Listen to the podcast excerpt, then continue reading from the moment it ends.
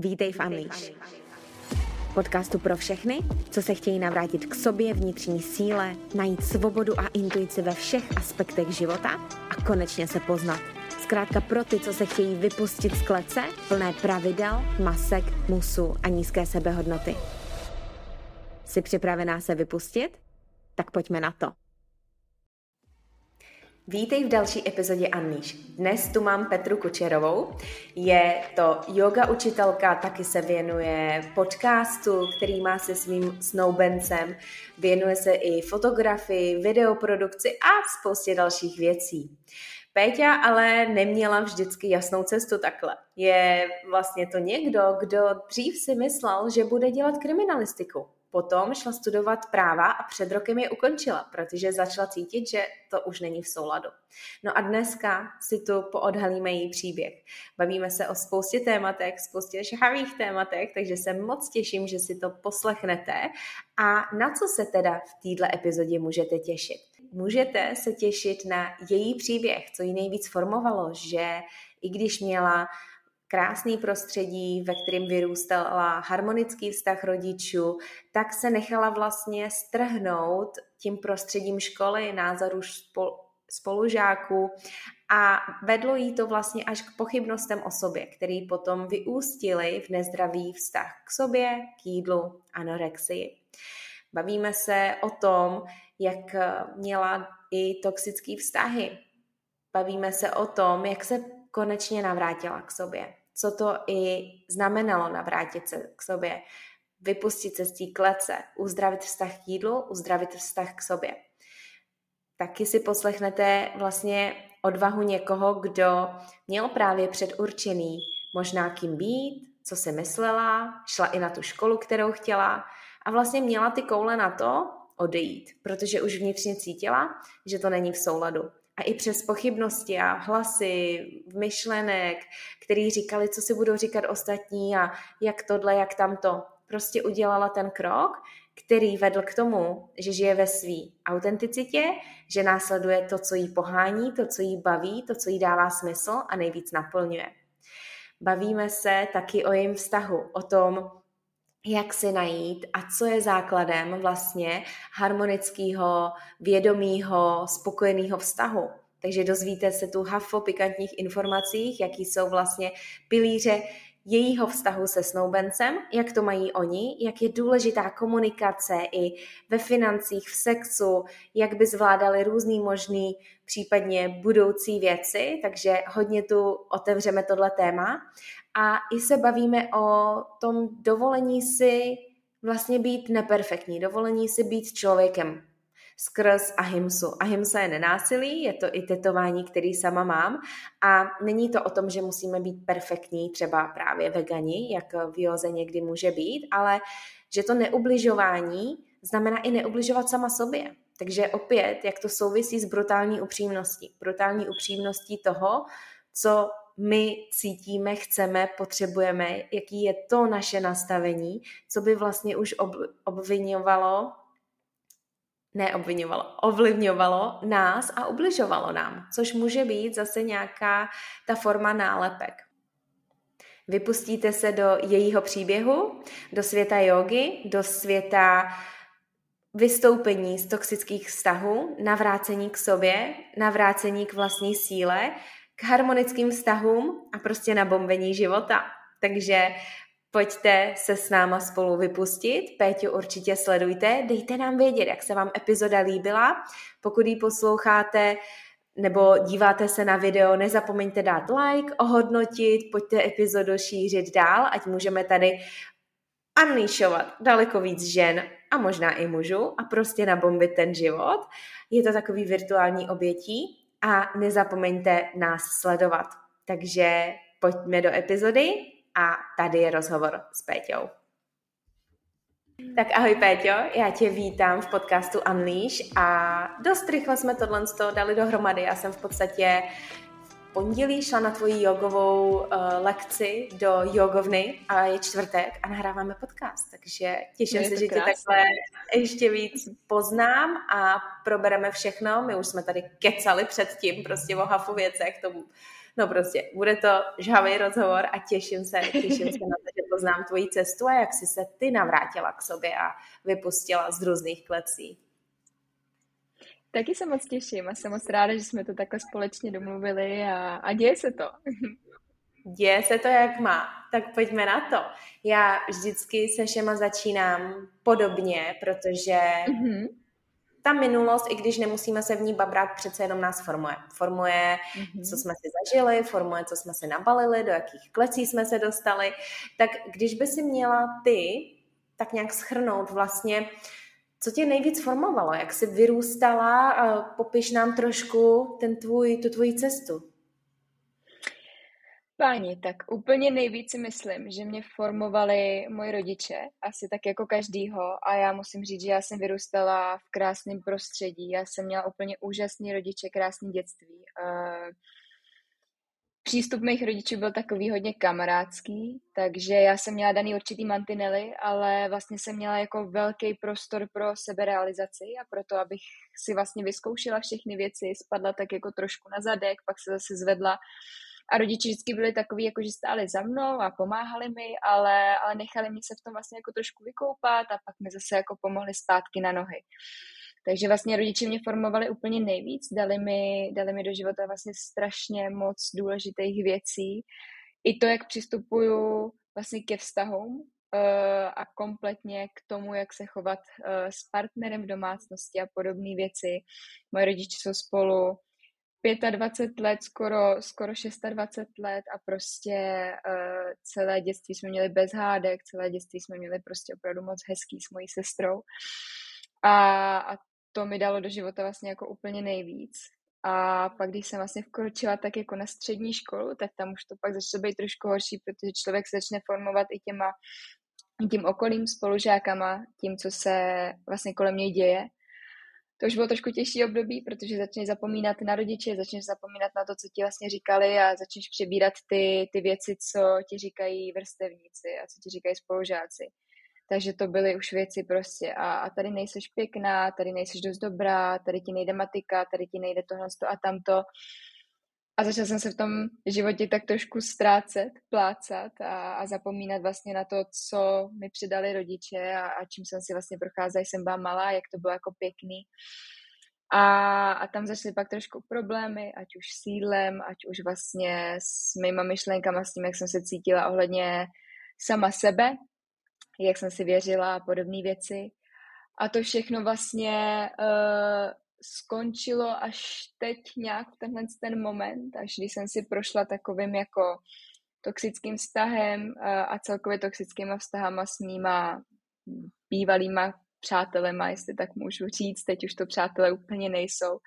Takže až potom, co jsem zvládla odstranit vlastně toxický vztah, toxický lidi a, a celkově vlastně jako uh, najít si ten přístup sama k sobě, který mi bude vyhovovat a kde se najdu a kde zase se navrátím k tomu, co mi přidali rodiče, tak to chvilku trvalo, ale vlastně až teďko v tenhle moment jsem tak nějak zase trošku zpátky a trošku víc vlastně cítím samu sebe a, a víc si věřím a vracím se zase k tomu, co mi rodiče předali.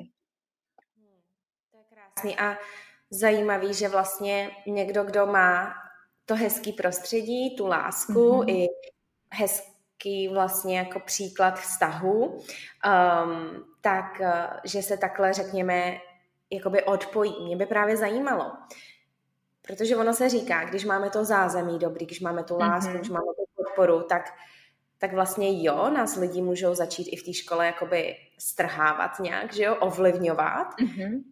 ale u někoho to nenastane, protože tam má ten kořen, řekněme, z té rodiny a nenechá si ho vzít. Mm-hmm. Bylo tam, že se ti rodiče snažili, řekněme, stáhnout, jakoby, a teď nemyslím, jako, že chytnu tě čapnu, jo, ale jakoby mhm. stáhnout zpátky, byly tam nějaké snahy o tohle, začaly si všímat, že něco se děje, případně proč právě mhm, to nešlo mhm. se vrátit? Všímali si toho, nejvíc si toho samozřejmě začala všímat nejdřív maminka, protože tak maminky jsou takový vždycky jako opečovávající a, a snaží se se nás furt držet a, a držet nám tu naší cestu ale vlastně to bylo těžké v tom, že já jsem osobností člověk, který hodně rychle uh, propadne ostatním a snaží se pro ostatní udělat vlastně jako maximum a zapomíná sám na sebe. Takže vlastně uh, já jsem se snažila vyhovět těm věcem, co po mně chtěli ostatní a snažila jsem se jim vyhovět, aby mě měli rádi, abych vlastně jako mezi ně zapadla, abych prostě byla součástí těch ostatních. A proto to vlastně všechno začalo a maminka si to začala všímat třeba po půl roce, co se mi to všechno dělo, ať už to bylo vlastně jako hubnutí, ať už to bylo to, že jsem přestávala jíst, protože já jsem měla rodiče, mě dělala maminka svačiny i na střední škole, až někdy právě do druháku, než to začalo. A začala si právě všímat, no, že, že už vlastně jako já jsem vlastně měla i zajímavou cestu. Já vím, že se nechceme držet ohledně jídla, ale bylo vlastně hrozně vtipný, že já sice jsem jako přestávala jíst, ale mě bylo strašně líto vyhazovat jídlo, protože jsem vlastně byla vždycky vychovávaná v tom, že je to špatný, že ne všichni máme jídlo a ne všichni si to můžeme prostě dovolit. Takže i když mi mamka vlastně udělala svačinu, tak buď jsem ji přinesla domů netknutou a nechala jsem ji tam ležet, že jsem neměla hlad, nebo jsem ji tak jako rozdávala spolužákům, že jsem vlastně jídlo neschovávala, nevyhazovala a vždycky jsem ho tak jako takhle nechávala. A v ten moment se vlastně maminka začala všímat, že se něco děje a snažila se, ale myslím si, že moc dobře to znáš i ty a asi i někteří, co to budou poslouchat, že vlastně dokud si ten člověk nechce nechat pomoct sám, tak mu vlastně to okolí vůbec nepomůže. Takže já jsem furt odstrkovala mamku, odstrkovala jsem po všechny, co se mi snažili pomoct, protože jsem si myslela, že vlastně všechno dělám správně, že prostě jsem vyhověla těm požadavkům toho okolí a že to vlastně úplně v pořádku. Takže cokoliv, co mi mamka říkala, tak jsem nebrala v potaz, až to vlastně vygradovalo k tomu, že začala být jako ošklivá, že prostě začala s tím, že mě pošle prostě uh, do bohnic a že prostě musím, musím s tím začít něco dělat a že takhle to prostě dál nejde, protože už sama vlastně jako nevěděla. Snažila se mi pomoct, ale já nechtěla. Hmm, jo, když nechceme, tak prostě lidi se můžou stavit na hlavu a, a, a nic se nestane, že jo, to říkáme tak. klientkám. Já, když nebudete chtít, tak, um, tak se nic nezmění. Um, o tom jídle určitě si popovídáme a tady je, jenom se chci vrátit k té důležité větě, co jsi zmínila a to je, že hodně pro, že mám tendenci Um, já jsem nerada, když se s, někým identi- s něčím identifikujeme, ale pojďme říct, máš tendenci hodně propadnout ostatním, že zapomínáš na mm-hmm. sebe. Proč myslíš, že to mm-hmm. tak mhm. je? Co je toho ten kořen? Myslím si, že to je tím, že jsem uh, v duši jako strašně, strašně hodný člověk a snažím se prostě, aby všem bylo dobře, aby prostě všichni okolo mě se měli fajn, aby přesně si neprocházeli nějakýma ošklivýma věcma, aby nebyli smutní, nepropadali depresím, nepropadali různým věcem.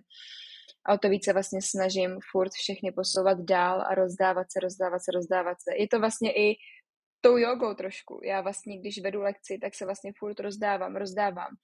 Vlastně pomáhám v asánách, na konci je masáž prostě. Předávám to, co chci, abyste slyšeli. Ale vlastně já i v určitý moment v téhle jogové cestě jsem začala zapomínat úplně sama na sebe. Já jsem prostě odučila dvě lekce, tři lekce denně. Já jsem se úplně rozdala a já jsem přišla domů a, a vlastně jsem jenom seděla a plakala jsem, protože jsem vlastně neměla vůbec energii a sílu a neměla jsem ji jak si vzít zpátky, protože jsem prostě si myslela, že vlastně jako já musím jenom rozdávat, rozdávat, rozdávat a já si to, aby mi někdo tu energii vrátil zpátky, jako nezasloužím. Že prostě jsem tady od toho, abych se rozdala, abych ostatním pomohla, abych jim, abych tady byla pro ně. Jo, že ten kořen tam je zase jako ve většině případů nejsem dost, když že jo. Tak, Takže tam byla ta podmínka, že jsem dost, když nedávám. A s tím letím hrozně rezonuju, protože jeden z důvodů, proč já neučím dneska jogu, je, protože mm-hmm. já ji mhm. potřebuju pro sebe. Já potřebuju v tomhle mm-hmm. mít tu hranici a být ten nechci říct sobec, ale prostě mít tam tu zdravou hranici, ano. protože se rozdávám v coachingu, rozdávám se, když nahrávám podcasty, když uh, tvořím, jo, a někdy mm. prostě potřebuji být držená, to je i ta ženská energie, potřebuji být držená, potřebuji, aby někdo pro mě něco udělal. A já jsem v pondělí strašně ocenila právě to, že některé jogové lekce jsou takové, že ta učitelka tam stojí a vlastně praktikuje s náma. To je mm-hmm. fajn, ale já ocením, když jakoby mě opraví, nebo mi, uh, jo, jenom na konci prostě dá ramena v šavásáně třeba dolů, prostě ten dotek, to, že jsem jo. se cítím černá, je strašně důležitý. Ale vlastně my můžeme dávat jenom, když máme sami. My nemůžeme prostě tak. dávat z prázdného pohárku. Takže mm-hmm. to, je, to je pak ta cesta k tomu učit se vlastně, jo, abych mohla dávat, musím dávat nejdřív v sobě. Zmínila si teda ty problémy s jídlem který žil souvisí, souvisí s tímhle, aby si se cítila líp, žil vliv spolužáků. Kam až to zašlo a jak jsi to začala potom řešit, napravovat? Kdy byl ten jakoby nejvíc down moment, řekněme? Uh, nejvíc down moment byl asi tak po roce a půl, co vlastně celý ty problémy začaly. Uh, ono to bylo zrovna v období, kdy mi bylo nějakých 16, 17 a já jsem se opravdu snažila vlastně samozřejmě se vyhovět všem a já jsem předtím dělala crossfit, takže hodně silový cvičení, hodně jsem vlastně jako narostla svalově a okolí mi začalo říkat, že už jsem prostě jako až moc veliká, že už to není ženský a zase prostě mi v hlavě tak jako rozjel takový to tak a teď musím vyhovět a musím být víc ženská. Takže nejdřív jsem začala víc sportovat, dělat kardio a až pak vlastně přišlo to, že jsem začala se zajímat víc o výživu, začala jsem se zajímat o to, že asi jím moc sacharidů, že asi jím moc tuku. Takže jsem přišla prostě na to, že jsem jedla jedno jídlo denně a strašně moc jsem do toho sportovala asi jako každý a takhle se to tahlo prostě, dejme tomu rok a půl. Uh, já jsem do toho chodila třeba i do tanečních, takže mi se vlastně strašně hezky udržovala ta linie toho, že jsem prostě se furt hýbala, byla jsem často pryč, ať už kvůli škole, ať už kvůli tanečním, ať už kvůli těmhle s těm věcem, takže se mi tak jako krásně dělalo to, že jsem nemusela jíst a hodně jsem sportovala. A potom roce a půl už to došlo opravdu do bodu, kdy já jsem nebyla schopná se vůbec soustředit, nebyla jsem schopná se vůbec učit, nebyla jsem schopná komunikovat vlastně s mými přáteli, kterými ještě zůstali v tu dobu, protože spousta z nich odpadlo, jelikož přesně uh, nezvládla jsem se nějak socializovat, nechtěla jsem s nima chodit na jídlo, nechtěla jsem prostě s nima trávit čas, protože jsem měla v hlavě jen jídlo a to, kolik má co kalorií a co můžu a nemůžu. A nejvíc down moment si pamatuju, to byly Vánoce uh, po tom roce a půl, kdy vlastně já jsem, já miluju Vánoce, celá naše rodina miluje Vánoce. Slavíme to opravdu v takovém americkém stylu, všude světýlka a hodně jídla. Já jsem to vždycky hrozně užívala. A tyhle ty Vánoce já jsem vlastně vstala s tím, že jsem uh, rodičům řekla, že je mi špatně, že nebudu celý den jíst asi, že budu jenom v posteli ležet že fakt jsem celý den nejedla, protože jsem věděla, že večer si tu večeři prostě budu muset dát. Nemůžu prostě nejít ke štědrovečernímu stolu a nic si nedat. Takže jsem radši nic nejedla, ani den předtím jsem nic nejedla, abych já si mohla dát prostě tu večeři a pamatuju si, že i po té večeři, co jsem měla, kterou jsem nebyla schopná jako sníst celou, protože ten žaludek byl strašně stáhlý a ani jsem sama nechtěla, tak potom, co jsme dojedli a mohla už jsem konečně stát od stolu, tak jsem se šla ještě zvážit, jestli jsem náhodou jako nepřibrala něco za tu chviličku, co jsem prostě snědla tu večeři. A pak jsem se vlastně jako vrátila ke stromečku, rozdávaly se dárky a já jsem v ten moment vůbec jako nebyla tam. Já jsem byla hlavou zase u toho, že jsem snědla něco, co jsem neměla, že, se, že tam prostě byla majonéza v bramborovém salátu a že prostě jsem vlastně jako zkazila celý ten můj proces toho hubnutí a toho, že nejím a toho, že vlastně jako hubnu. Takže v ten, ten moment vlastně jsem si tenkrát uvědomila, že fakt jako to takhle dál nejde, že jsem opravdu na tom hodně špatně, neměla jsem menstruaci, přišla jsem o spousty kamarádů, byla mi furt zima, prostě přicházelo strašně moc zdravotních problémů a šlo to se mnou jenom z kopce, takže v ten moment jsem si uvědomila, že asi, asi fakt to není dobrý a že s tím musím začít něco dělat. Hmm, mě se tu hrnou úplně slzy do očí, protože já si jenom no. představím no. Vánoce a prostě úplně, úplně vím, jak člověk je nepřítomný někdy, jak tyhle ty myšlenky mm-hmm. má zpětně, když na to myslí, si říká, what the fuck, jako to není možný, ale mm-hmm. ona je to realita, jo, ona je to prostě, jo. tím člověk žije, ale je to hrozně bolestivý, jak vlastně, jak vlastně skrz to jenom přežívá, jakoby. Jak, mm-hmm. kolik let zpátky tohle bylo? Hele, tak tři roky zpátky asi cca. OK. A řekla bys, to byla ta tvoje, řekněme, ta největší klác, jakoby? Jak, jak bys ji popsala? Klác, uh, eh. myslím, svazující, nežiju, přežívám, žiju podle nastavení ne mě vlastního a aha, vlastně aha. jsem svázaná úplně. Ten, v ten moment asi to pro mě byla úplně největší klec, protože já jsem asi nebyla jako schopná se zamýšlet a přemýšlet na něčím jiným, než bylo jídlo, takže prostě pro mě vlastně šlo všechno úplně stranou. Já jsem měla prostě velký sny, já jsem vždycky byla takovej, uh, byla jsem vždycky jako premiantka v uvozovkách ve škole, měla jsem ráda dobrý výsledky, chtěla jsem prostě, já jsem studovala bezpečnostně právní akademii, takže to je prostě taková jako predispozice pro policisty, hasiče a podobné věci. A já jsem si přála být vlastně jako kriminalistkou v tu dobu. A vlastně veškeré tyhle ty moje sny šly stranou, protože prostě tam stálo mezi tím jako jídlo a moje postava.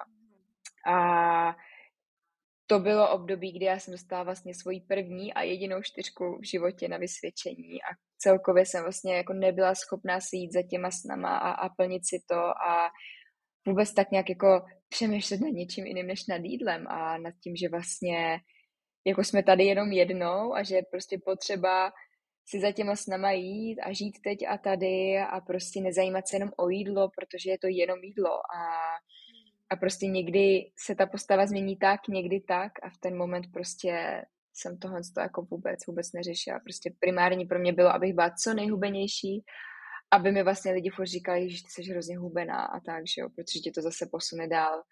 Takže si, jo, tak asi to dělám dobře a, a jsem hubenější a hubenější a je to jako fajn a Není to ale uvědomíme i, že ty lidi, kteří nám jenom hodnotí postavu a ne nás jako mhm. osoby, že možná to jsou právě ty toxický lidi a že bychom v životě Přesně možná tak. neměli vůbec mít, protože kdo chce mít kamarády na základě toho, jak vypadají. Jo. Přesně a akorát to se ta naše hlava ne vždycky vlastně uvědomuje. No a jak jsi došla z toho, že jsem kriminalistka, mám tenhle ten problém, do toho, že teďka jsem sama v sobě znovu. Mám mm-hmm. krásný vědomý vztah, protože s přítelem mm-hmm. i děláte podcast a uh, bavíte mm-hmm. se o tématech, prostě, který já úplně miluju a teďka jsou úplně těch jako vztahy, ať, ať už jakoby OK, intimní nebo jakýkoliv, mě to hrozně zajímá. Mm-hmm. Um, ale celkově děláš že jo, i jogu. Jak jsi se dostala vlastně z toho bodu těch Vánoc sem, sem zpátky k sobě? Mm-hmm a do dobrých no, vztahu. To bude možná trošku delší, ale, ale tak to zmíníme. Um, od těch Vánoc, tak tam vlastně přišel ten zlom, kdy já jsem řekla mamce, že s tím chci teda něco dělat a domluvili mi vlastně osobního trenéra a výživového poradce, se kterým já se vlastně bavím až doteď a který mě tak nějak zachránil, který mi prostě řekl, že tohle ta cesta není, že uh, pokud chci být hubená a pokud chci být zdravá, jde to k sobě, půjde to, ale musím se nejdřív uzdravit. Prostě musela jsem nejdřív začít něco dělat a až potom jsem mohla dosáhnout toho svého vlastně jako v ten moment snu. V ten moment to byl můj sen, být jako hubená a, a zdravá a, a tak, takže jsem s ním vlastně jako začala spolupracovat. V začátku to bylo jako těžký, protože jsem mu samozřejmě furt hala, psala jsem mu jídelníček toho, co jsem vůbec nesnědla. A on samozřejmě věděl, takže to bylo, hele, ale já prostě jako, já s tebou tady nic neudělám a nepomůžu ti, když nechceš. Já prostě tady s tebou můžu dělat tohle z toho a můžu ti radit s tímhle s tím, ale když sama nechceš, tak ti nepomůžu. Takže vlastně my jsme spolu měli tenkrát hrozně jako, jako hluboký rozhovor, kdy jsem si řekla, že asi do toho potřebuji víc šlápnout a chci se uzdravit. Takže jsme spolu začali vlastně pracovat a, a cvičili jsme spolu, jedli jsme spolu hodně, a vlastně už jsem se zase začínala vracet maličko zpátky. Já jsem o tom problému začala mluvit i s kamarádama, kterými zůstali, že prostě jsem teďko tady takhle a že tak to je a potřebuju prostě čas a potřebuju trošku pomáhat. Takže tyhle ty kamarádi mě se pomáhali vytáhnout mě zpět nahoru, rodiče mi pomáhali. A tak nějak to přešlo až vlastně do maturitního ročníku na střední škole, kde jsem vlastně, eh, kde začal můj první takový jako delší vztah. A já jsem se s bývalým přítelem poznala právě na střední, my jsme byli spolužáci a ten mě ten, s ním jsem byla dva roky a v tomhle tom průběhu vlastně já jsem odmaturovala, nedostala jsem se na vysokou školu, kam jsem se chtěla dostat. Byla jsem z toho vlastně jako hodně zdrchaná, smutná. Tehdejší přítel byl takový, že mě v tom úplně jako nepodporoval, že byl takový jako, že no, tak když jsi nedostali, to bylo jako v pohodě a tak, což mě trošku zase jako posílalo zpátky a, a posílá mě to zase zpátky k tomu, k tomu jídlu a k tomu, že musím být na sebe tvrdší a musím se trestat za tohle a podobné věci, takže tam to zase trošku upadlo. Uh, dostala jsem se tenkrát na pomaturitní studium angličtiny, uh, tam jsme chodili spolu, pak přišla pomaličku korona, uh, takže přišlo období korony, ve kterém přesně já jsem vlastně měla víc času na sebe a víc času na to vlastně si uvědomit, co teda chci a, a jestli jsem vlastně stoprocentně zdravá. V ten moment jsem si uvědomila, že vlastně asi ještě úplně nejsem, protože jsem furt tak jako kolísala mezi tím, že se to vrátilo zpátky, všechno bylo fajn, tak nějak jsem jedla, moc jsem to neřešila, vrátila jsem zpátky menstruace A pak přišla vždycky nějaká situace, která mě zase jako posadila trošku níž a já jsem se zase vracela k těm starým návykům. Furt prostě klasický koloběh. Uh, v koroně jsem se přihlásila vlastně znova na vysokou školu na práva.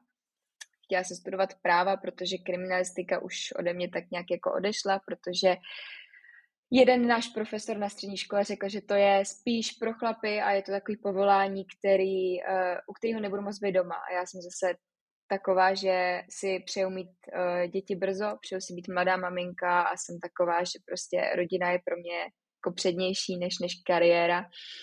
Takže kariéra uh, kriminalistky tak jako skončila, tady jsem šla na práva, protože jsem to prostě studovala na střední škole a všichni kolem mi zase říkali, hele, měla bys jít studovat práva, prostě to je, to je pro tebe a je to fajn, takže jsem se přihlásila vlastně na práva, do toho furt byla korona, já jsem pracovala na hlavní pracovní poměr, tenkrát v dopravních podnikách, vlastně já jsem prošla strašně moc věcma, tu dobu, kdy se ta osobnost vlastně jako nejvíc formuje, v těch 19, 20, 21 letech, ale do toho jsem vlastně měla ten toxický vztah s bývalým přítelem, který mě vůbec jako nepodporoval, který ve mně vůbec neviděl vlastně žádný potenciál. Já, když jsem se tenkrát dostala do těch dopravních podniků, tak mi říkal věci jako, že máš navíc a podobný jako mm, nehezký věci, místo toho, aby mě podporoval, že alespoň něco. Prostě. A... cestu, jakoby.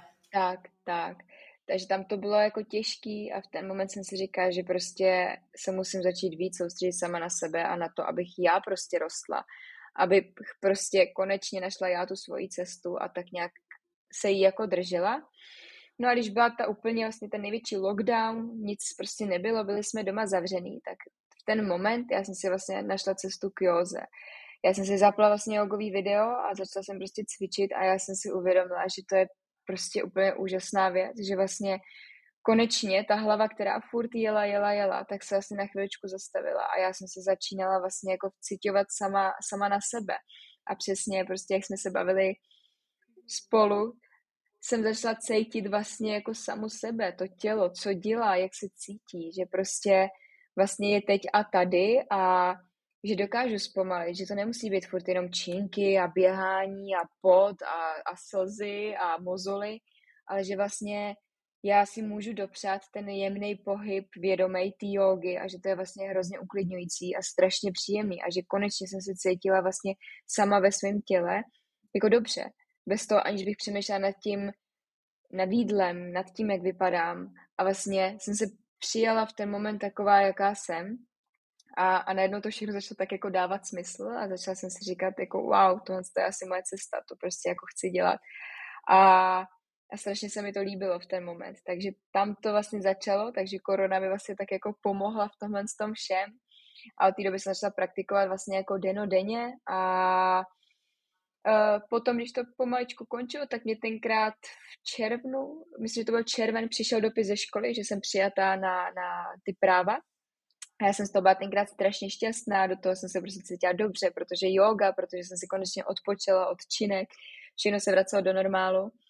A ten moment tam patla vlastně poslední kapka s bývalým přítelem, kdy jsem mu to vlastně jako sdělila a on mi na to vlastně řekl jenom, jak to teda s náma bude, protože já jsem se dostala do Plzně, já bydlím v Praze, dostala jsem se do Plzně a jak to teda bude, jestli se jako stěhuju pryč nebo co.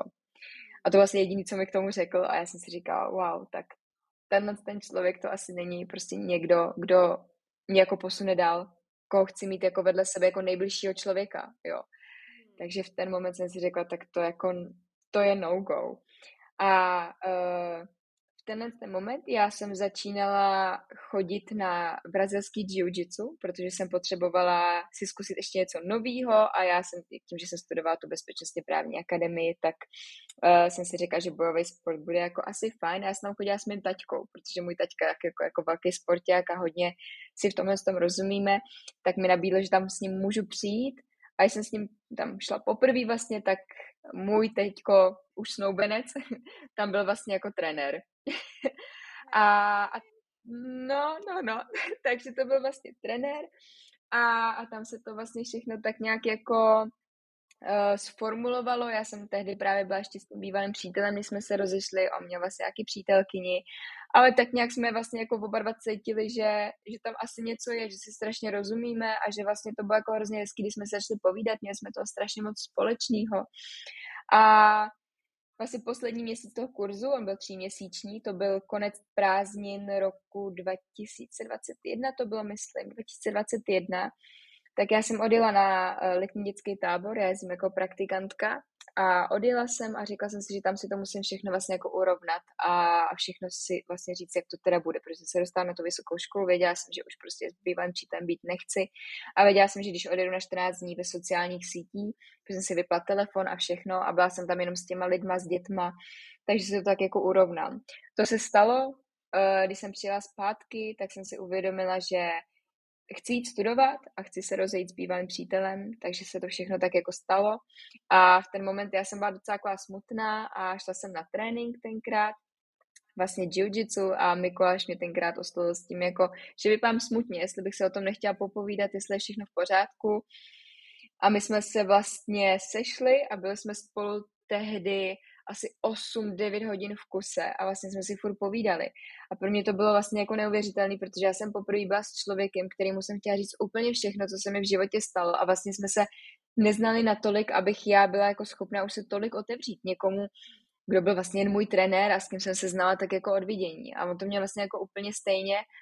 A, a v ten moment to tak nějak jako začalo. Uh, my jsme se oba dva v ten moment prostě tak nějak jako rozešli a dali jsme se dohromady společně a tam vlastně začala taková ta moje cesta jako úplně kompletního uzdravení, protože teď jsem vedle sebe měla někoho, kdo mě vlastně furt tahal nahoru, kdo mi věří, kdo mě podporuje, kdo je prostě tady pro mě.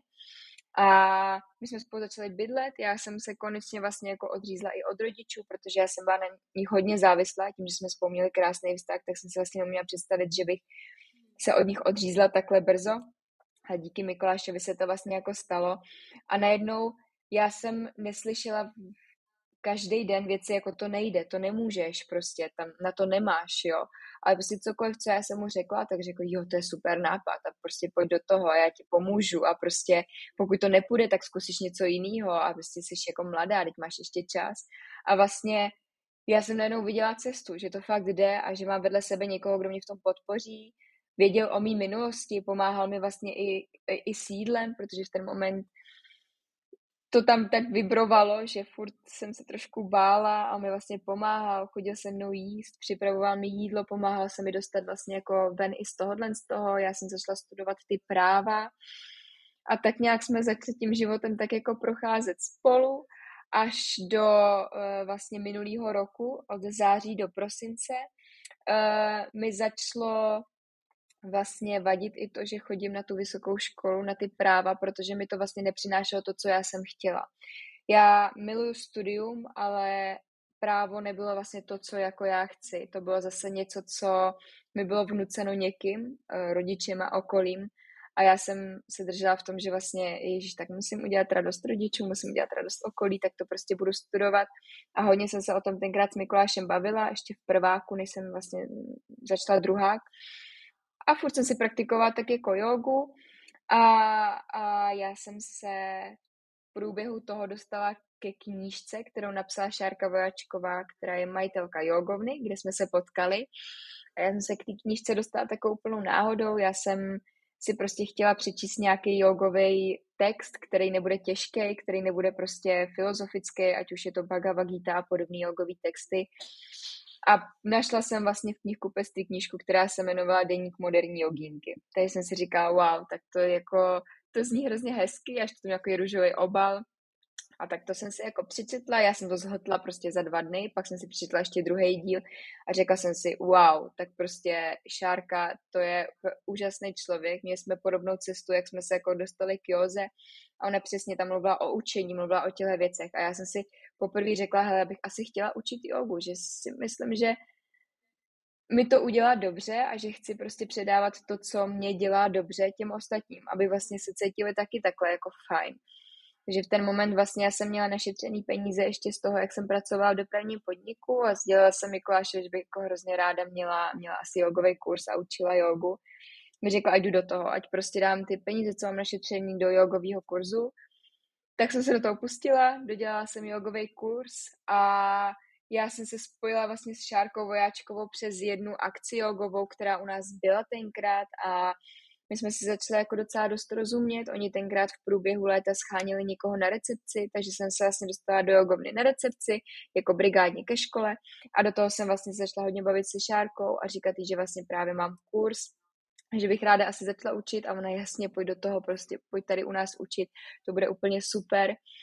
No a, a vlastně takhle jsem se dostala k učení jogy a teďko vlastně od nového roku uh, jsem skončila se školou. Bylo to taky jako těžký rozhodnutí, prostě plácala jsem se v tom fakt půl roku, kdy jsem si říkala prostě, že mi to fakt nic nedává a že jeden rok je dlouhá doba, protože jsem si to zažila s Mikulášem, kdy já jsem se za jeden rok vlastně odstěhovala od rodičů, začala jsem žít prostě s partnerem, začala jsem si plnit svoje sny, zasnoubili jsme se a stalo se toho za rok tolik, že jsem si vlastně řekla, že trávit další tři roky na vysoké škole, která mi vlastně nedává to, co já bych chtěla, je prostě úplně zbytečný, když vím, že moje cesta je teďko někde jinde. Takže jsem vlastně skončila se školou a od nového roku jsem vlastně plně uh, OSVČ, podnikám, dělám jogu, natáčíme společně podcast, do toho fotím, natáčím a vlastně dělám toho jako spousty a, a jsem vlastně konečně jako sama sebou a dělám to, co mě baví, to, co mě naplňuje a, a jsem vlastně jako konečně šťastná a konečně si dělám vlastně fakt to, co já chci, protože mám vedle sebe osobu, která mě v tom podporuje. A je to vlastně hrozná změna a stalo se to strašně rychle.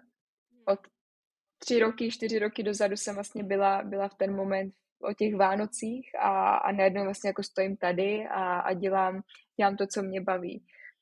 Takže je to, je to dlouhá cesta, stalo se toho hodně, ale, ale vlastně jako... Ale pak to může být i rychlý, jak říkáš, jo? Když si to tak, sedne tak. a když že tyjo, když dělám, co mě baví, tak se kurňa cítím dobře. Tyjo, když mám vedle mm-hmm. sebe člověka, co mě podporuje, tak je to taky jiný. Tady mm-hmm. úplně, jak jsem vyprávěla, tak si říkám, ty vogo, tady paralely. Já úplně mám flashback teďka s knížkou, kterou první vlastně, řekněme, jog, s jogovou tematikou, co jsem přečetla, byla od Čárky Vojáčkový. A já jsem si tak v hlavě, když ještě říkala, no, možná jednoho dne, až se naseru, já jsem taková rebelka, tak udělám Aha. to samý, pojedu prostě nezájem, jo, úplně se vykašlám na práci a pojedu někam na jogu.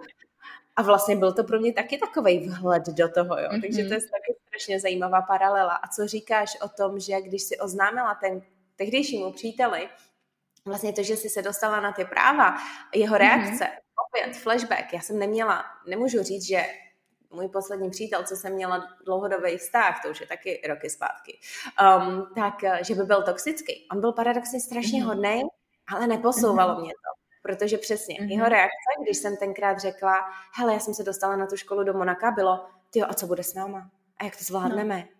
A mě to úplně vzalo prostě vítr z placher, jako by tu moji ano. radost. Najednou jako, Přesně. OK, tak jak mám pokonejšit jeho do Přesně. Jo, a to je, i tohle jsou ty momenty té toxicity, tak. takže jako pozor ano. na ty reakce, reakce lidí. Ahoj, nerada tě vyrušuju od této šťavnaté epizody, ale mám tu pro tebe jednu pozvánku. A to je pozvánka na další Unleash Workshop event, který se bude konat 25.3. v sobotu v Little Bali, opět v Praze. Tentokrát se sejdeme na tři hodiny od 14.30 a tématem tohohle workshopu, minule jsme dělali lásku, bude požitek a slast. Takže pokud ti v životě chybí nejenom požitek a slast možná v jídle, ale celkově slast v životě, víc radosti, víc prostě šťavnatosti a ten, ty dny jsou takový prostě jako šedý a monotónní a nic moc žhavýho, tak pojď se s náma vypustit z klece.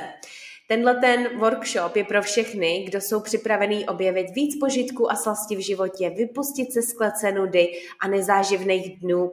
Takže projdeme si zase různé cvičení nejdřív a takový no, aktivitky. Budeme tam i ochutnávat jídlo tak, aby to bylo úplně orgasmický a skutečně i vědomý.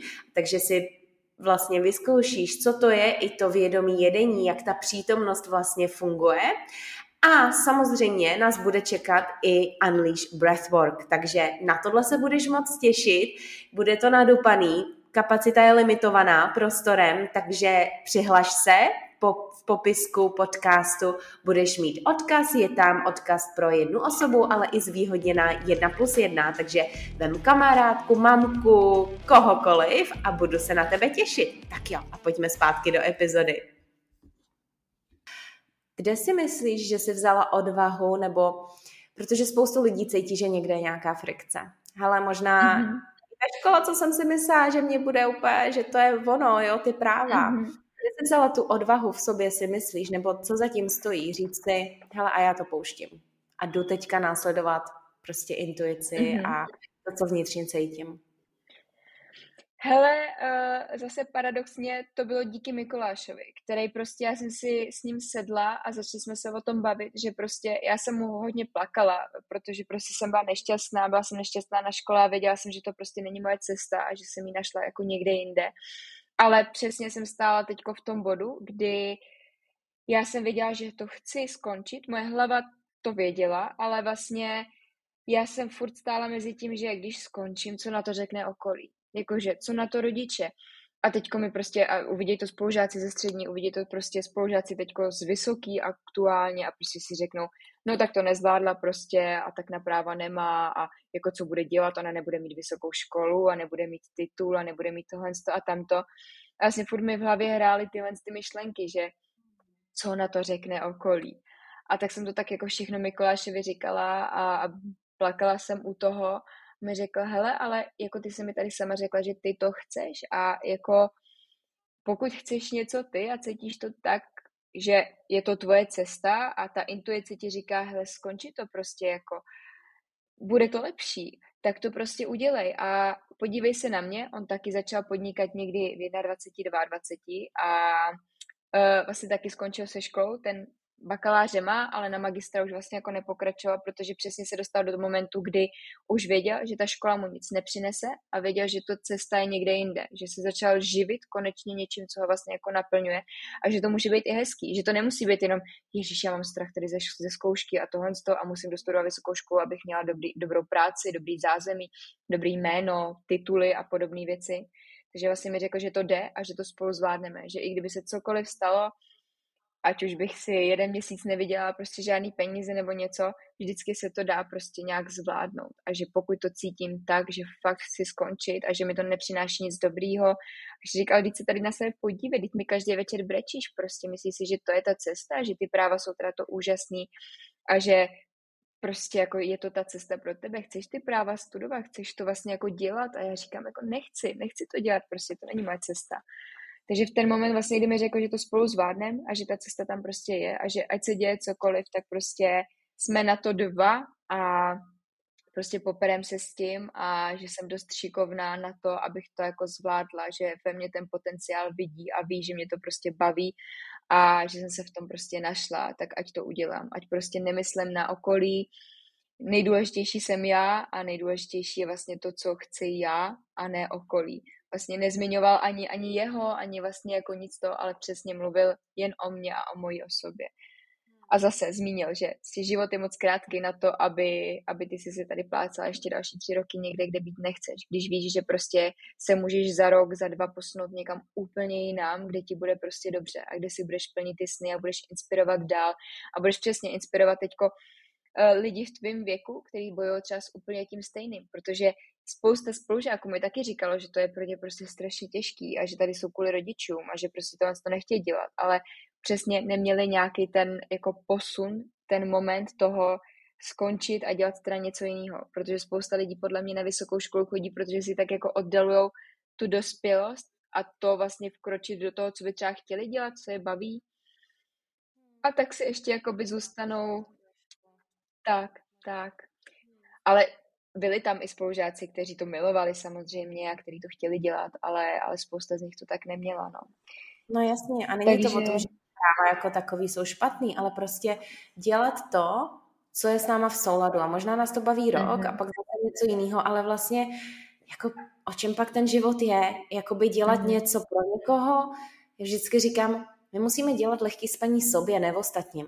Protože mm-hmm. jediný člověk, se kterým my chodíme spát 24-7, ať už máme manžela, manželku, partnera, partnerku, to je úplně jedno, mm-hmm. nebo jsme psem sami, tak jsme my, jakoby. Tak. Takže jak ten život chceme prožít a ať už třeba někdo, kdo to poslouchá, že to bude pro něj ten přítel, ta podpora, která v něj bude věřit, ale to může být i, hele, coach ve mně věří, tak prostě mi pomůže dostat se přes tohle. Nějaký mentor, nějaký jiný člověk. To nemusí být vždycky, řekněme, že mě spasí ta blízká osoba, ale můžeme se spasit vlastně i sami, když si řekneme, a já pro sebe budu tou osobou, která prostě se přes tak. ten diskomfort přetáhne, ale musí tam být ten zažehnutý jakoby, jakoby plamínek mm-hmm. právě. Jo, mm-hmm. takže super, jak jsi se dokázala vlastně odprostit od té reality a ve výsledku rodiče budou šťastní, když my budeme šťastní. Jestli ne, tak, tak zase to povídá o něčem, jo, ale jako tak. myslím si, že, nebo já to tak vnímám, já jako jediný, co bych chtěla, aby můj pejsek a jestli někdy mm-hmm. budoucí děti, tak aby byli šťastní a ať dělají, co dělají. To mění každý mm-hmm. rok. Je to jedno, ať jsou šťastní. tak.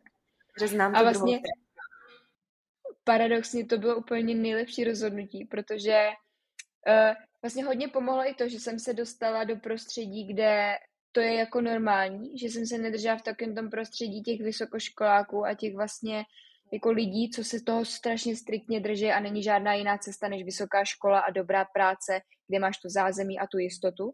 Že jsem se vlastně dostala do prostředí, kde Šárka Vojáčková, podnikatelka, prostě všechny holky, co tam učí, podnikatelky prostě a dělají si, dělají si jogu, jezdí si na retreaty prostě a ukazují ti tu cestu, že to jde. Kamarádi Mikuláše taky, podnikatelé prostě, anebo přesně si dělají to, co je baví. Jsou to různí kreativci, fotografové a podobně. Takže vlastně i to prostředí, ve kterém ty se zdržuješ, tak to na tebe má hrozný vliv. Takže to, že jsem se dostala mezi lidi, u kterých nebyla škola a to jistý povolání prioritou, tak mi vlastně i strašně pomohlo v tom rozhodnutí. A mělo to vlastně úplně krásný vliv, že spousta lidí mě v tom podpořila a řekla, ty Péťo, to je super prostě. To je, to je fakt fajn, že jsi se konečně zbavila něčeho, co tě prostě jako tížilo. A teď konečně vlastně můžeš dělat jednu věc na 100%. Já jsem měla uh, roz, já jsem měla školu, já jsem měla recepci, já jsem měla kurz jogy, já jsem měla tohle a do všeho jsem dávala prostě třeba 30%, 40%, 20% a neměla jsem jednu tu určitou věc, do které můžu dát 100% sama ze sebe, si pořádně si ji užít. A tím, že jsem vlastně odstranila to všechno, co mě tížilo, tak jsem konečně mohla dát vlastně 100% do toho, co chci já a to byla yoga a to je prostě ta cesta, na který jsem teďko. Jo. Takže i zdržovat se v jiném prostředí. Jo, to prostředí je strašně důležitý. Vlastně informace, jakými se krmíme, že jo? když budeme žít v realitě, že to je jenom ta jediná možnost, tak jasně, že neuvidíme nic jiného a že tam bude jako mm-hmm. to ego nás bude stahovat zpátky, ne, to nejde, to nejde. Ale jakmile si obži, ob, rozšíříme prostory, mm-hmm. vlastně o obzory, to je to slovo, a najdeme si, uvidíme ty možnosti vlastně, ty expandery mm-hmm. v našich životech, ty lidi, kteří touhletou cestou šli a který takhle jinak žijou a že je to možný, tak nám to ukazuje ty možnosti právě. Mm-hmm. Ale to je to, rozšířit si ty obzory a to vlastně to můžeme aplikovat i na to jídlo. Když uvidím holku, do té doby třeba, když bych nejedla sacharidy, uvidím holku, která prostě jí sacharidy a moje ještě tehdy toxická hlava by řekla, ježiš, když budu jíst sacharidy, bude ze mě velryba a uvidím, že je prostě zdravá, vitální, happy, tak jako taky mi to mm-hmm. vnukne ten podnět a do toho podvědomí, že aha, možná, možná i tohle může být, možná mm-hmm. i tohle je mhm. realita. Vlastně ty, jako jo, co konzumujeme, konzumuje nás, takže pozor na tu realitu, v jaký jsme a um, v jaký se pohybujeme právě. Mm-hmm. Takže jo, hrozně jo. hezká cesta, co si ušla. Mm-hmm. Mně se asi hrozně líbí, že se říká, že vlastně uh, formuje tě těch pět lidí, co máš u sebe úplně nejblíž. Takže pokud se prostě bude setkávat s lidma, kteří žijou špatně, uh, pijou alkohol, prostě chodí do klubu a nic moc jiného se svým životem nedělají, tak prostě brzo tomu propadneš taky, ale pokud se budeš zdržovat přesně v prostředí, který ti tahne nahoru, uh, ať už to jsou kamarádi, ať už je to partner, ať už je to rodina, tak prostě půjdeš nahoru. To je prostě to jo. jednoduchý, je to, je to jako no. hrozně krásný. A... V podstatě. Tak, tak. Akorát ji někdy realizovat, že jo? Tak. Teď, teďka bych řekla v bodě takovém životě a použiju slovíčko, o kterém jsme se bavili vlastně předtím, než jsme začali nahrávat, ahimsa, což je nenásilí. Mhm. Bavili jsme se o tom vlastně, že to je i moje tetování, jak to vnímáme a to je něco, co já vnímám vlastně, že pro mě to znamená tu brutální upřímnost, nechtít perfektnost, chtít neubližování a to neubližování může vypadat různými způsoby. Tak eh, když by si měla říct, co pro tebe, řekněme právě, znamená yoga a pak konkrétně jako ahimsa neubližování, tak jak se projevuje mm-hmm. ve tvém životě teďka? Mm-hmm. Tak yoga jako taková. Uh, spousta lidí bere tak, že vlastně, nebo hlavně v Jivamukti prostředí máš spoustu druhů jog. Uh, my v jogovně se držíme cestou Jivamukti. Jivamukti stojí na pilíři ahimse a tam je to nenásilí a vlastně celkově ta yoga kolem té Jivamukti komunity mi přijde, že se hodně vlastně drží toho, aby ty si se rozdala, aby vlastně jako, protože Loka samasta sukino bhavantu, eh, to je mantra, kterou my se řídíme, tak znamená, kež jsou všechny bytosti šťastné a svobodné a kež já přispívám ať už činem či slovem ke štěstí a svobodě ostatních. Je tam vlastně daný to, že ty by si se měla rozdat. Ale vlastně my se o tom často bavíme v jogovně a vlastně pro spoustu z nás je yoga jako taková to, že nejdřív ty musíš pomoct sama sobě a tomu, aby ty si se ve svém těle cítila dobře a tím vlastně už jenom, že se budeš cítit dobře, budeš se na ostatní usmívat, budeš prostě hodná na ostatní. Vlastně nebudeš mít potřebu chodit do nějakých konfrontací a, a ubližovat, tak už jen tím vlastně praktikuješ jogu. Už tím vlastně můžeš udělat hezčí den někomu. Takže yoga pro mě je vlastně to, abych já se cítila dobře a až já se budu cítit dobře díky józe a díky tomu, co vlastně v józe děláme, tak tím vlastně můžu, uh, můžu tu jogu praktikovat i, i, i jako na ve, i, ven pro ostatní a můžu ji vlastně učit. A ahimsa, uh, což je v překladu právě nenásilí, Jiva Mukti Yoze je hodně, uh, hodně velkým tématem, jelikož je jedním z pěti základních pilířů Jiva Mukti Yogi a spousta lidí si to stahuje na to, že jsou veganem. Jsou vegani a že prostě neubližují zvířatům. Je to velká část jogy, spousta jogínů, spousta jivamukti jogínů jsou vegani, ale pro mě jako taková je ahimsa prostě o nenásilí nejenom na zvířatech, ale i na lidech, sama na sobě a na prostředí. Prostě je to, je to opravdu široký pojem a není to jen o tom, že jsem prostě vegan a že se striktně držím tady jenom veganského jídla a nic jiného nedělám a tak teď praktiku ahimsu a teď jsem jogín a teď je to prostě všechno jako krásný a zelitý slunce. Hmm, zase tak si to, to může stát takovou tou nálepkou, že jo? A jak jsme se bavili, mm-hmm. tak já se stravuju jakoby rostlině. Jo, mohli by mě nazvat veganem, když OK, tak uh, kožený sedačky v autě a takovýhle věci ještě mám, ale jakoby mm. nikdy tohle to bych ne, řekla, že tak, a jak to mám já, musí být pro ostatní, protože pro mě přesně ahimsa je nenásilí k sobě, což znamená brutální upřímnost a svobodu. Takže pro někoho bude brutální upřímnost to, že ano, já nechci možná jíst tolik masa a toho, ale byla by pro mě nesvoboda a vlastně nenásilí ke mně samotný, když mhm. by nedovolila tohle, protože by mě to omezilo v životě, mm-hmm. impaktovalo by to třeba nějaký sociální život, takže vlastně jak jsme se bavili, tak vnímám, že ta ahimsa je o té brutální upřímnosti a jak to vypadá pro mě, co je pro mě ta ahimsa. V jakých aspektech to je ještě ta svoboda a vlastně nenásilí vůči sobě samotný, protože to nenásilí by mohlo právě být. Tak a teďka budu striktně taková a jiná ne a když uhnu, tak zase je to vlastně takový ten režim mm-hmm. potom, kdy když vybočím, tak vzniká mindset všechno nebo nic. Už jsem to podělala, mm-hmm. nemá to cenu, jsem hrozná. A to je nenásilí vlastně. Takže co je ahimsa pro někoho, nemusí být pro druhýho. Takže co je ahimsa pro tebe, i ať už právě možná v rámci jídla nebo vztahu, teďka co máš že, mm-hmm. s mhm. přítelem, jak vnímáš a aplikuješ ahimsu nenásilí um, vlastně mm-hmm. ve mhm. svém životě? Tak eh, v první řadě je to to, že si dovolím chybovat, že si dovolím prostě nebýt stoprocentní, nejet prostě opravdu uh, jako mindset all in a nic jiného prostě, obejít nejlepší v tom, co jim, nejlepší v józe, nejlepší v tomhle tom a v tamtom je v pořádku chybovat, jsme prostě lidi, je v pořádku si odpočinout, nemusíme být furt prostě na 100%, nemusíme pracovat každý den, můžu si odpočinout, mám na to právo stejně jako všichni ostatní a přesně tím praktiku ahimsu vůči sama sobě, vůči sobě tím, že si vlastně dovolím udělat chybu, dovolím si odpočinout a dovolím si být vlastně normálním člověkem. Uh, v jídle a hemsu praktiku, takže se z, tak 90, 80-90% snažím mít roz, jíst rostlině. Doma nejíme maso, um, vajíčka kupujeme uh, z bioobchodu a stejně tak i mléční výrobky. Ale vím zase, prostě kdybych přišla kompletně na rostlinnou stravu, tak tím ublížím sama sobě, protože už jsem měla, jakou minulost jsem měla s jídlem a vím, že když bych si zase teďko začala omezovat úplně všechno, tak prostě zase to bude násilí proti mně a zase spadnu do toho koloběhu, že musím jíst veganský, jiná cesta prostě není. Jsem přece jako učitelka jogy a chci praktikovat ahimsu, tak musím být veganka. Nemusím. Prostě můžu, můžu jíst prostě vajíčka, ale přemýšlím zase nad tím tak, aby to bylo ekologický a abych věděla, že ty zvířata žijou ve fajn prostředí.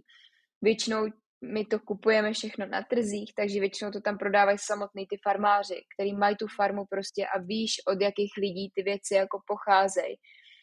Mám rodinu na Moravě, který mají slepice, který mají prostě tyhle ty věci a bereme od nich vajíčka a tam zase vím prostě, že jsou ty zvířata šťastný a že jim není ubližováno. A to je pro mě zase ahimsa, protože byla jsem i na různých farmách a tam přesně ty krávy stejně musí podojit. Jo, prostě musí je podojit, musí se o ně starat a mně se třeba hrozně líbí, že lidi, co žijou takhle na farmách, tak jsou vlastně taky jako velkýma jogínama a tu ahimsu praktikují, protože vlastně oni to všechno, co mají doma, tak si vypěstovali a nebo přesně pochází prostě z kráv a ze slepic, co mají u sebe doma. Takže vlastně nekupují věci, co jsou dovážené z x kilometrů prostě za uh, oceánem, ale mají to všechno sezónní, mají to všechno doma prostě, pochází to od šťastných slepic, šťastných krav prostě a to se mi na tom líbí. A, a to je pro mě vlastně jako ahimsa v jídle, když se bavíme o masu, myslím si, že můžeš i ahimsu praktikovat, když jíš maso, ale zase si dávat pozor, abys to maso nejedla každý den, protože když jsem dřív byla hodně v tom uh, prostředí fitek a podobných těch, že jo, jako gym a, a hrozně velký cvičení, tak tam byla klasika rejže a kuřecí maso. Maso, brokolice. Přesně, maso, maso, maso, rejže, brokolice, zelenina a tím to je jako haslo, jo. Um, když si dáš maso dejme tomu třeba jednou za měsíc, jednou za dva týdny a víš, odkud to maso pochází. A víš, že prostě ty zvířata žili plus minus v nějakém jako fajn prostředí, i když prostě potom byly jako zabitý, tak si furt myslím, že vlastně je to, je to ahimsa a o to větší ahimsa to ještě je, když to zvíře, který umřelo, tak umřelo proto, aby se opravdu jako uh, porcoval úplně celý, že z něj nevezmou jenom to maso, jako to berou normálně v Albertu a berou to v těch klasických vlastně jako supermarketech a, a zbytek toho zvířete jde prostě pryč, ale že se to zvíře zpracuje vlastně jako kompletně celý. Tím, že mám rodinu na Moravě, tak tam se to prostě dělá a moje rodiče jedí maso a moje rodiče odebírají maso takhle prostě od uh, mojí rodiny z Moravy, ale přesně, tam se prostě udělá jako zabíjačka a to zvíře se zpracuje vlastně kompletně celý. Nic z něho se nevyhodí, takže mně to vlastně přijde ale taky blbý o tom mluvit, protože zase si myslím, že spousta lidí by mě za to mohlo linčovat, ale to zvíře umřelo, ale bylo zpracované vlastně jako kompletně celý, nic z něj nezbylo a to mi přijde prostě vlastně jako mnohem, mnohem, mnohem lepší, než když se z těch zvířat vezme prostě jenom maso, anebo se chovají kuřata na to, aby se prostě zabili, aby si mohla mít prostě jako kuřecí, kuřecí na stole.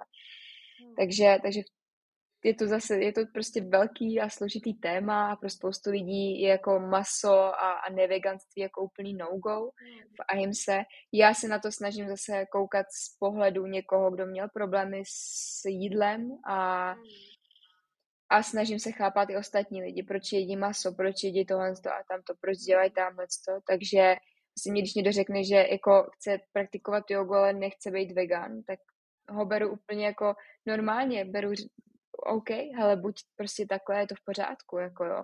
Zkus se třeba trošku víc zamýšlet nad tím, odkud ty věci vlastně bereš, jestli jsou sezónní, jestli znáš ty lidi, co ty, co tu zeleninu, co to zvíře a to on to prostě mají doma. a zkusit se trošku jako zamýšlet nad tím, odkaď ty zdroje máme. Hmm. Takže, takže to je pro mě ahimsa, ahimsa výdle a vený praktikuju asi úplně nejvíc tím, že se snažím prostě předávat jogu, snažím se předávat uh, to hezký, co tam v tom je, snažím se předávat přesně takovýhle věci o ahimse, o tom, co prostě ta yoga je, co dělá s tělem, uh, jak se tak krásně napojíš na sebe přes jogu a, a tak, takže to je prostě jako ahimsa, ahimsa pro mě, je to jako velký téma, snažím se samozřejmě i, i třídit odpad, to si myslím, že je taky velmi důležitý. Uh, nosíme si na nákupy jenom svoje plátěné tašky, máme prostě pytlíčky na to, abychom si nabrali uh, zeleninu, ovoce na trzích prostě do pytlíku, abychom tam nebrali prostě plastové pytlíky. Uh, Máme doma docela minimalistickou domácnost, nekupujeme věci, které nepotřebujeme a snažíme se to vždycky všechno tak jako držet opravdu jako u země. Máme prostě, nemáme osm ručníků v koupelně, ale máme prostě dva páry ručníků, který prostě pereme a snažíme se to mít vlastně jako všechno tak jako minimalistický a mít co nejvíc věcí i v rámci uh, třeba módy, jako snažím se kupovat hodně věci z druhé ruky v sekáčích, snažím se prostě držet vlastně tělen těch věcí, nekupovat fast fashion, prostě H&M a podobné věci, nakupovat lokálně od lokálních prostě návrhářů, třeba na jogu nosím legíny jenom z Kinoka, prostě Kinoko, nevím, jestli znáš Kinoko, ale prostě český výrobce a vyrábí právě sportovní legíny, sportovní podprsenky.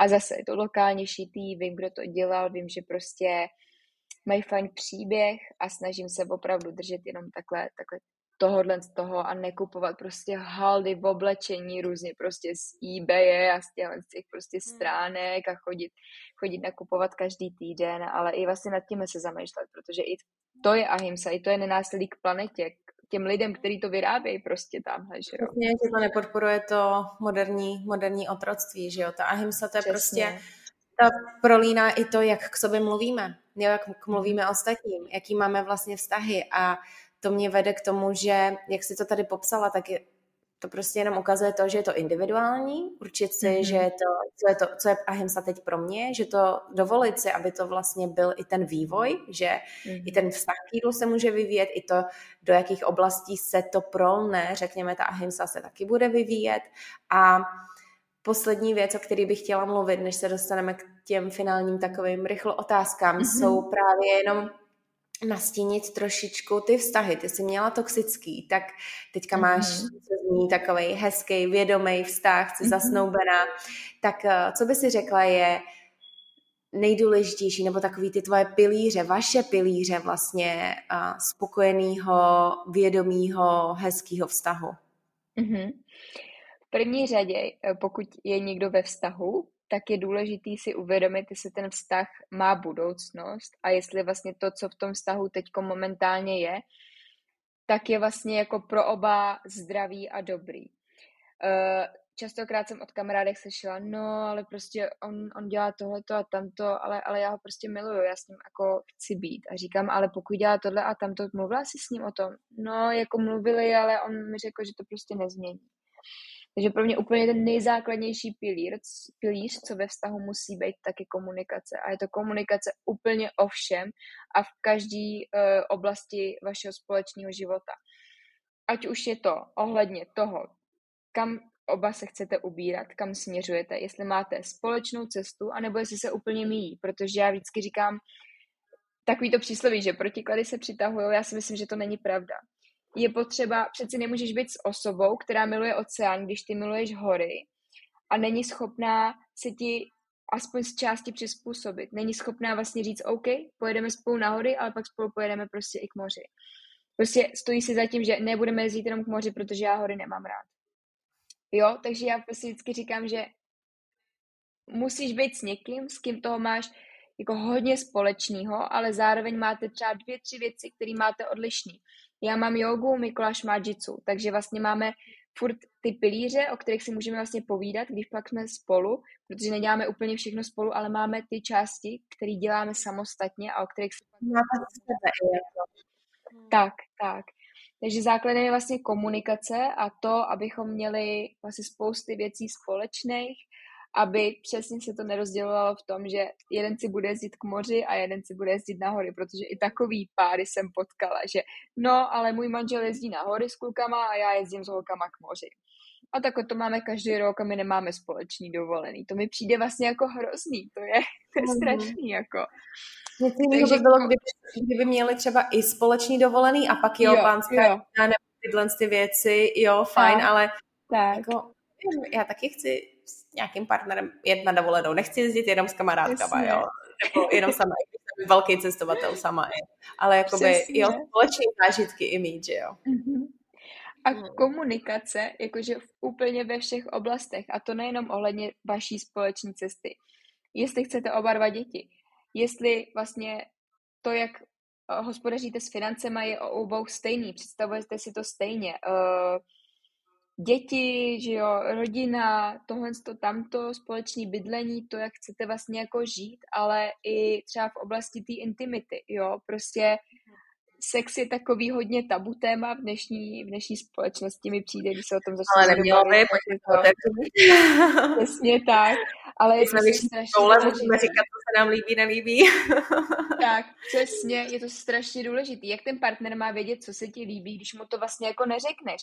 A udržovat to ho v tom, že vlastně to, co dělá, je jako úplně úžasný a myslet si, že s tím partnerem budu do konce života, když vlastně ani, že když to v tom sexu neklape, tak prostě s tím partnerem asi nebudeš do konce života, že jo? Prostě musíte si říct, jaký jsou vaše představy, co se vám líbí, co se vám nelíbí a i třeba při tom sexu i v ten moment o tom mluvit, že prostě, hele, tohle to ne, tohle to se mi nelíbí, pojďme, pojďme to udělat jinak. Takhle prostě ne.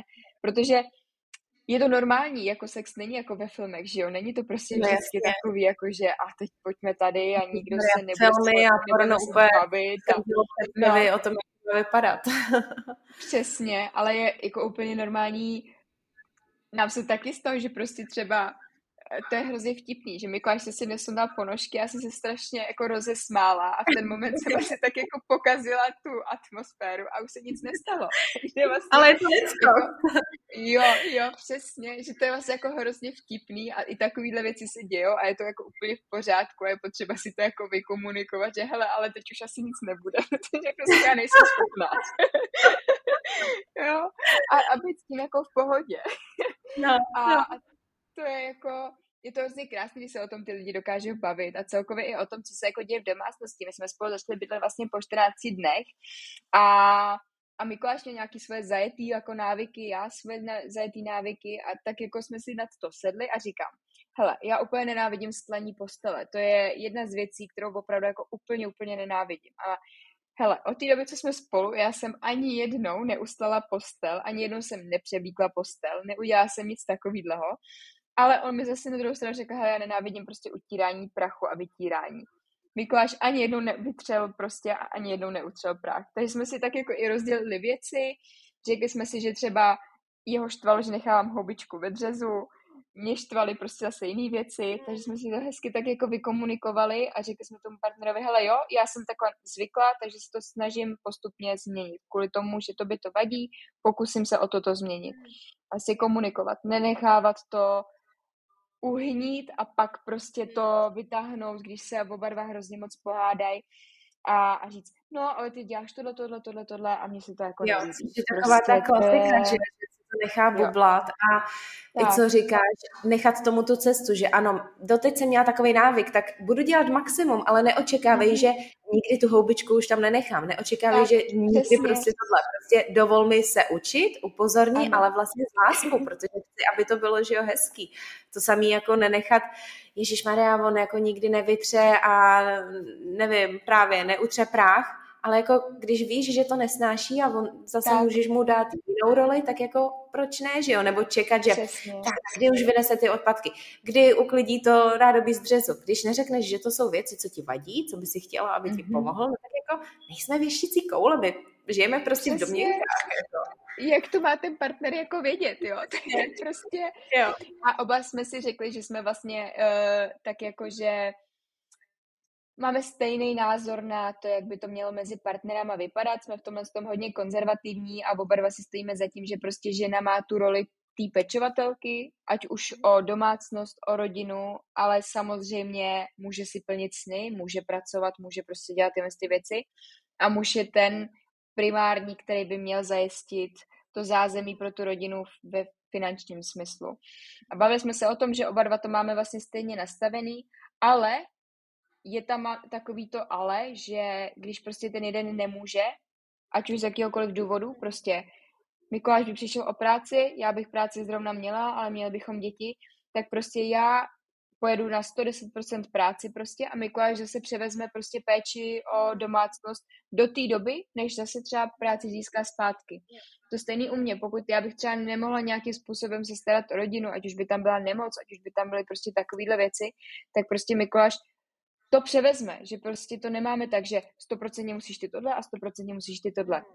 Ale je tam takový to, kdyby se něco stalo, tak víme, že ten druhý prostě to zvládne. Že to na chvilku tu roli, kterou jsme si vlastně v uvozovkách nastavili v tom vztahu, tak převezme a, a zvládne to a nemá s tím problém. Zase něco jiného, když se to protáhne prostě na 6 let, to už je zase jako jiný téma, ale prostě když je to nějaký chvilkový zkrat, tak prostě se to, se to vyřeší. Protože je hrozně lehký milovat člověka uh, jeho světlý stránky a v ty dny, kdy je prostě jako sám sebou a je šťastný. Mm-hmm. Ale milovat toho člověka, i když prostě má deprese, něco se mu stalo, je nemocný prostě, mm.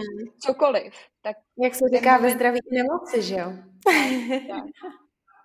Jo, a to je strašně hezký, že mluvíte i o těch možných scénářích, možných, řekněme, neideálních scénářích, protože jako pak zase člověk má třeba nějaké očekávání v hlavě, takže jako mm jako ve všem, ta komunikace, brutální upřímnost nejdřív k sobě, co vlastně chci já, nenalhávat si, mm-hmm. říkat, ne, no tak OK, je to OK. Jako já vždycky říkám, já nechci OK život, průměrný vztah, průměrno, průměrný požitek mm-hmm. z práce, průměrný požitek z jídla, já chci jako fakt jest život, já chci jako požitky jo. a tohle, takže takže jako ta upřímnost nejdřív k sobě a pak k tomu ostatnímu je hrozně, hrozně důležitá. Takže vy jste takový expandeři pro mě, pro budoucí vztahy. to jsme rádi. A poslední věc, co bych zmínila ještě, tak je to, že partner by pro tebe měl být vždycky inspirací. Měl by tě vlastně inspirovat a měl by tě posouvat dál, protože když stagnuješ a když prostě jako stojíte oba dva na místě a nějak dál se neposouváte a ten partner tě neinspiruje, tak vlastně jako ten vztah začne upadat. A to hmm. se tak jako hezky ukázalo u jedních našich kamarádů. To vlastně bylo strašně zajímavý a spousta lidí by na to neměla ty koule, ale vlastně uh, jsou to naši známí z Jitsu uh, a Amanda, to je právě přítelkyně a, a Richard, to je ten přítel. A Richard tenkrát v jeden moment té Amandě řekl, hele, ale ty už mě ničím jako neinspiruješ, pojďme se o tom pobavit prostě. A že jí to prostě fakt takhle jako řekla, hele, prostě už jsme spolu nějakou dobu, vždycky si mě inspirovala, ale teď poslední prostě třeba půl rok mě ničím neinspiruješ. Neděláš nic, co by mě vlastně jako posilovalo dál a co by mě prostě inspirovalo, hmm. pojďme se o tom pobavit a pojďme to změnit. Hmm. A na to musíš mít jako pořádný koule vlastně k tomu svýmu partnerovi, že tě jako neinspiruje, no. že je potřeba jo. to změnit. Jo, jo takže jo. prostě sedli si na Ale to, lepší to říct, než potom jako uh, přijít na to, že on má tamhle někoho bokem, protože ho jo, inspiruje, jo. protože já jsem ho neinspirovala. Tak, tak. Takže, Přesně, takže partner tě musí inspirovat. Tak. Jo, a to by mě zajímalo, jak to dopadlo. Hele, v pořádku. Uh, tak nějak si to vlastně jako vykomunikovali a teďko mají malou Mabel. Šestí měsíc. Ale no vidíš, tak se inspirovali, jak koukám, inspirace byla hodně velká, vesmírná a vznikla z toho No, tak, tak, tak. až může dovíst komunikace. Boží, ježiš, no, vztahy a tohle, o tom bych mohla bavit taky do nekonečná. Takže mm-hmm. děkuji moc za tuhle otevřenost, za všechno, co jsme tu probrali. Mm-hmm. Probrali jsme uh, rodinný zázemí, že jo, vztah k jídlu, návrat k sobě, opouštění školy, toxické vztahy, vztahy mm. jako takový, takže myslím si, že lidi z toho můžou načerpat hodně a než se vrhneme k poslední fázi podcastu, což mm-hmm. jsou takové rychlo otázky, tak je něco, co by si měla na srdci, co by si ještě chtěla sdělit, um, prostě posluchačům, posluchačkám, mm-hmm. rozšířit do světa, co máš prostě na srdci a i ty vidět, kde tě můžou najít. Asi jen to, aby opravdu si každý občas sednul jen tak sám uh, do kouta a byl jen sám se sebou, sám sobě, začal si trošku vlastně rozebírat svoje myšlenky, to, jak se cítí, to, co chce od života, to, co od života nechce, to je taky důležité si, si říct. Hmm. A, a snažit se vlastně se posouvat dál a být na sebe hodný a, a dělat to, co chtějí, protože prostě život je krátký na to, abychom se pláceli v povoláních, který nemáme rádi a ve škole, kterou nemáme rádi. A... Ve vztazích, co nemáme rádi. Tak. Super. Tak. A, a můžete mě najít uh, v jogovně, uh, je to jogové studium na Václavském náměstí a potom mě můžete najít ještě v Mood Yoga Praha, to je v Karlíně a v Holešovicích, takže kdyby někdo chtěl zajít na jogu se mnou a, a třeba si pak popovídat i, tak mě najdete tam. Moc doporučuju, znovu se tam chystám a určitě dáme i tvoje odkazy do BIA, takže tam najdete mm-hmm. Péti Instagram a i vlastně potom můžete poslouchat jejich inspirativní podcast s přítelem. Mm-hmm. Takže to k tomu. A určitě taky nezapomeňte sdílet, když nás posloucháte. Ale tím ještě nekončíme, jdeme na ty rychlo mm-hmm. otázky. Takže já mhm. vždycky každému hostu podkládám tyhle ty otázky.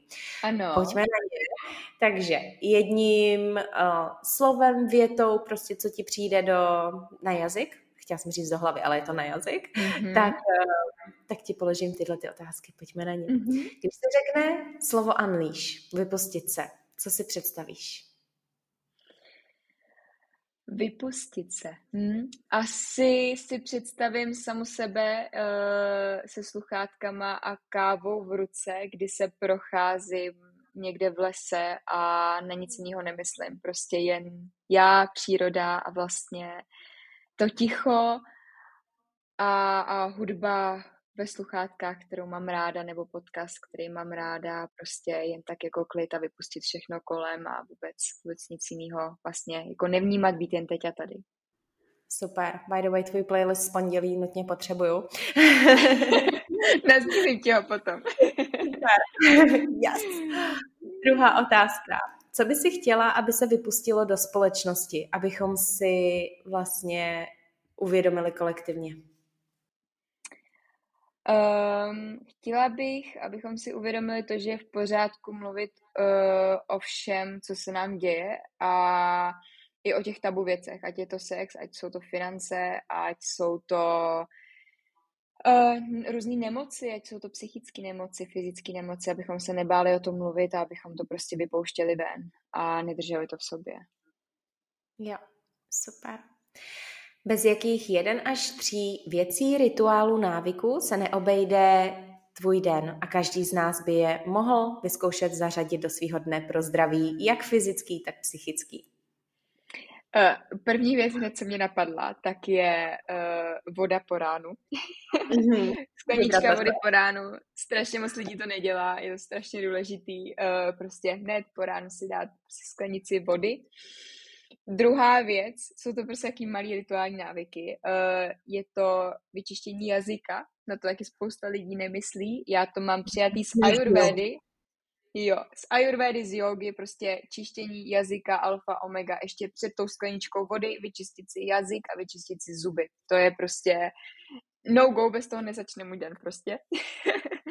a, a potom je to yoga, potom prostě nemusí to být praxe na podložce, ale jakákoliv forma jogy, ať už je to dechové cvičení, ať už je to nějaký mindfulness, ať už je to prostě ahimsa, cokoliv, co prostě yoga obsahuje, tak uh, praktikovat deno, denně, prostě alespoň na pár minut. A nemusí to být jen ta asánová praxe, může to být i cokoliv jiného, co se týče jogy. Super. Pojďme dál. Jaká jedna knížka, podcast nebo zdroj informací ti buď změnil život, nebo v poslední době nadchnul? Uh, Deník moderní joginky. Tahle ta knížka mi změnila vlastně úplně, úplně kompletně můj život a určitě bych ji i doporučila, protože je tam spousta zajímavých myšlenek, spousta věcí ohledně jogy a je to i příjemný čtení.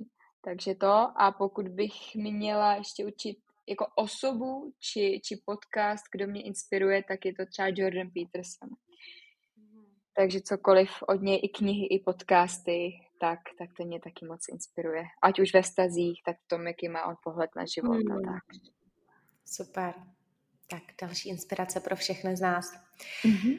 Další otázka. Jaký jeden předmět nebo téma by si zařadila do školní docházky? Co by se prostě všechny děti měly učit? Mm-hmm. Takovou přípravu na dospělý život bych řekla, mě třeba nikdo nenaučil, že budu muset platit sociální zdravotní, jak se vyplňují daně, že prostě musím dělat tohleto a tamto. Prostě taková, jak bych to řekla, jako mě to nikdo nenaučil. Prostě všichni nás naučili jen jako zeměpis, dějepis, to a tamto, ale vlastně to, až vyjdu jako po střední škole ven a teď ten před těma dveřma už třeba nechci jít na vysokou školu, co vlastně všechno musím udělat, o co se musím postarat, co je potřeba platit, co je potřeba dělat. To mě nikdo nenaučil a když prostě nemáš rodiče, který ti to jako předají, tak jako kde se to máš naučit. Takže pak prostě přesně skončíš s tím, že máš dluhy na sociálním, zdravotním a tak. Není to vlastně jako nic, nic pěkného, že jo? A myslím si, že je důležité to jako zařadit mezi, mezi třeba občanskou výchovu nebo takhle. Takže tak, takovou přípravu na život dospěli. Jo, protože v tom se pak plácáme všichni. Kor jako osobeční, jo. Tak. Další otázka. Co by tvé mladší já řeklo tvému dnešnímu já, když by se mladší Péťa, a představ si jakýkoliv mhm, věk, mhm. kdy ty mě ucítíš, na tebe dívala dneska? Asi, asi by mi řekla, že jsem skvělá a že jsem si měla víc věřit už, už předtím, že prostě dokážu všechno, co chci a, a mám si věřit. Protože to jde. Přesně tak, miluju. Co ti v poslední době přináší nejvíc radosti? Mm, teďko sluníčko momentálně. Poslední dny máme, máme i sluníčko, dneska taky svítilo a když jsem šla z jogovny uh, s yogamatkou přes rameno a čajem v ruce, tak vlastně mi to jako hrozně nabíjelo energii, takže sluníčko je to teďko a, a se trošku to oteplení a, a to, že se blíží jaro. Jo, krásný. A poslední otázka. Co ty teďka vypouštíš do světa nebo se chystá? Uh, co teď momentálně vypouštím do světa? Asi to všechno, co jsem ti sdělila teďko. Vlastně snažím se vypouštět furt uh, cokoliv, co mám na srdci, ať už je to ohledně vztahu, ať už je to ohledně jogy, snažím se to prostě psát všude, říkat všude, předávat všude a dělat kolem toho takovou osvětu. Takže ať už to je komunikace ve vztahu, ať už je to správný vztah sám k sobě, k jídlu hmm. a, a prostě ke světu, tak to se snažím tak jako vypouštět a snažím se to furt dávat, dávat ven. Super. V podstatě forma ahimsy, o který jsme se bavili. Tak. Péťo, já ti moc krát děkuji za tvůj čas, děkuji za podílní lekci, za mhm. future playlist taky a děkuji za témata, co jsme tu mohli probrat. Takže určitě mhm. všichni, kdo posloucháte, nezapomeňte nás při poslechu označit, dejte vědět, jaká ta část s váma rezonovala nejvíc a určitě budeme rádi, když nás takhle virtuálně obejmete. Máte i možnost Péťu, uh, že jo, objevit takhle, zajít na její lekci, takže jen hurá do toho a děkujeme moc za poslech. Pétě, tobě děkuji moc za tvůj čas. Já taky moc děkuji, bylo to krásný. tak jo, mějte se a vidíme se v další epizodě podcastu Unleash.